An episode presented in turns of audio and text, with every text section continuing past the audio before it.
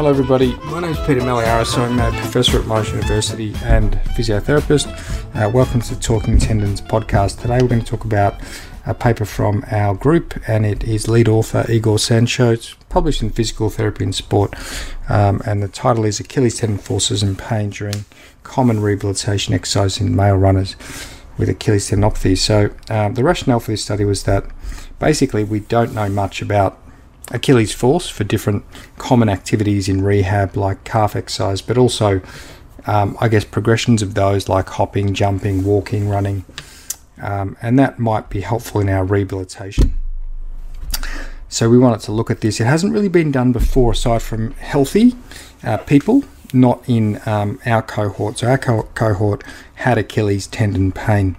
Um, so we, we, we aim to look at uh, Achilles tendon forces and quantify forces with those different exercises, but also we aim to look at the relationship with pain.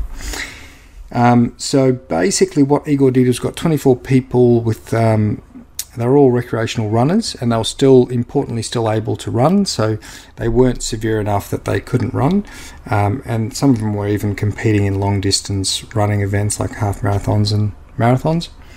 Um, so basically, recruited all these people, got them into the lab, um, hooked them up to the force plate and 3D motion, and got them to do all these exercises. So the exercises were double leg and single leg calf raises, um, then looking at walking, uh, jumping, hopping, skipping, forward skipping, skipping to fatigue. So um, just sort of your um, also running as well. So it's a sort of a progression of different things that you might use in rehabilitation.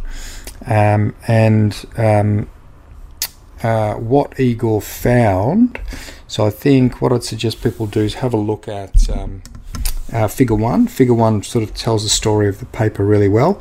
So there's two plots. One shows the individual data for um, peak Achilles force for each of the exercises, and the other one shows the data for pain, individual data for pain for each of the exercises. And what you can see from forces is that uh, there are two clusters of exercises in terms of force. So things like calf raises and walking are between one to three times body weight. The way that we did them anyway, we didn't load them very much. So obviously, if you add load to calf raises, it's going to go up. Um, but it probably reflects what people do clinically a lot. Um, uh, so they're one to three times body weight. Uh, but things like hopping, running, jumping, skipping, um, and uh, hopping forwards, they went up to between sort of five and six times body weight. So a lot more force with those ones. The other thing that we saw was that there was a lot more variability in the force with those ones. So if you look at the individual data in those plots, people are just all over the place, and it could be because they're more of a skilled type movement. So it's um, likely that people have different levels of ability and uh, a lot more variability in how they do those movements. Could also be because we didn't standardize some aspects, like, for example, the frequency of hops. Um, so that's sort of the story with hops, and that can guide our rehabilitation. The other thing that we looked at was pain, and uh, this is where it got really interesting. Pain was really variable across the board.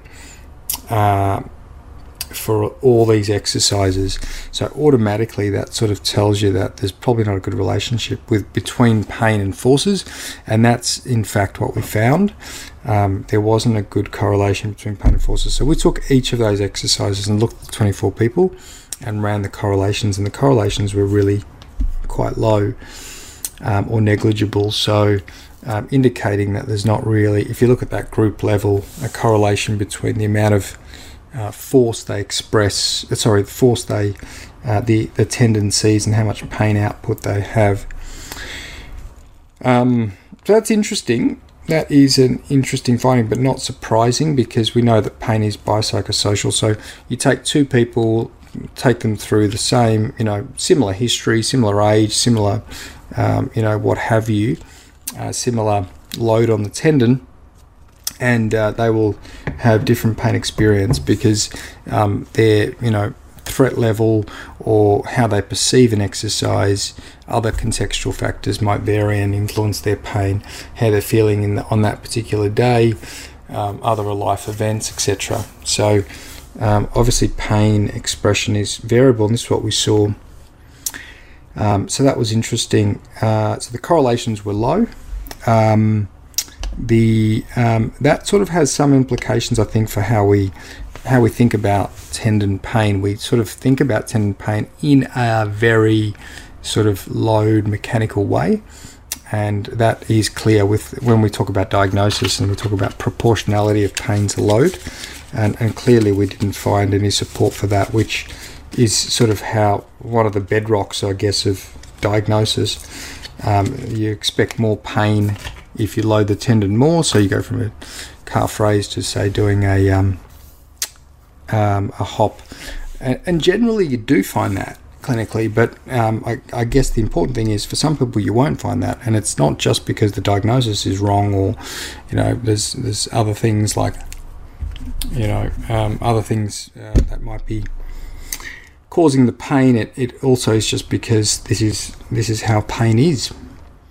Um, so that's that's that's an important message I think uh, from the paper as well. Um, uh, so that's pretty much covers the main parts. Probably the last thing to just quickly touch on is a graph, which is figure three. Uh, figure three was an interesting graph. Um, and I think the most interesting part about it is actually the y-axis, and that is peak Achilles tendon force per unit pain per exercise. So what it pretty much shows is that um, if you're looking at the uh, the cluster one exercises, um, for every unit of force, you're probably getting about one to one point five. Um, uh, sorry, for every um, 1 to 1.5 units of force, you're getting about 1 unit of pain. And for the cluster 2 exercises, it takes more like 1.5 to about 2.5 units of force to get a unit of pain. So generally, you're working harder, more force to get similar amount of pain for the more ballistic exercise. So, um, so as you go from low to the more higher load cluster, um, it doesn't mean that the pain, I guess, overall on a group level proportionally increases in the same way. Um, and that probably has implications for rehabilitation where we're thinking that with these high load exercises, expression of pain is going to be much, much higher. Uh, maybe that isn't the case based on what we're seeing here.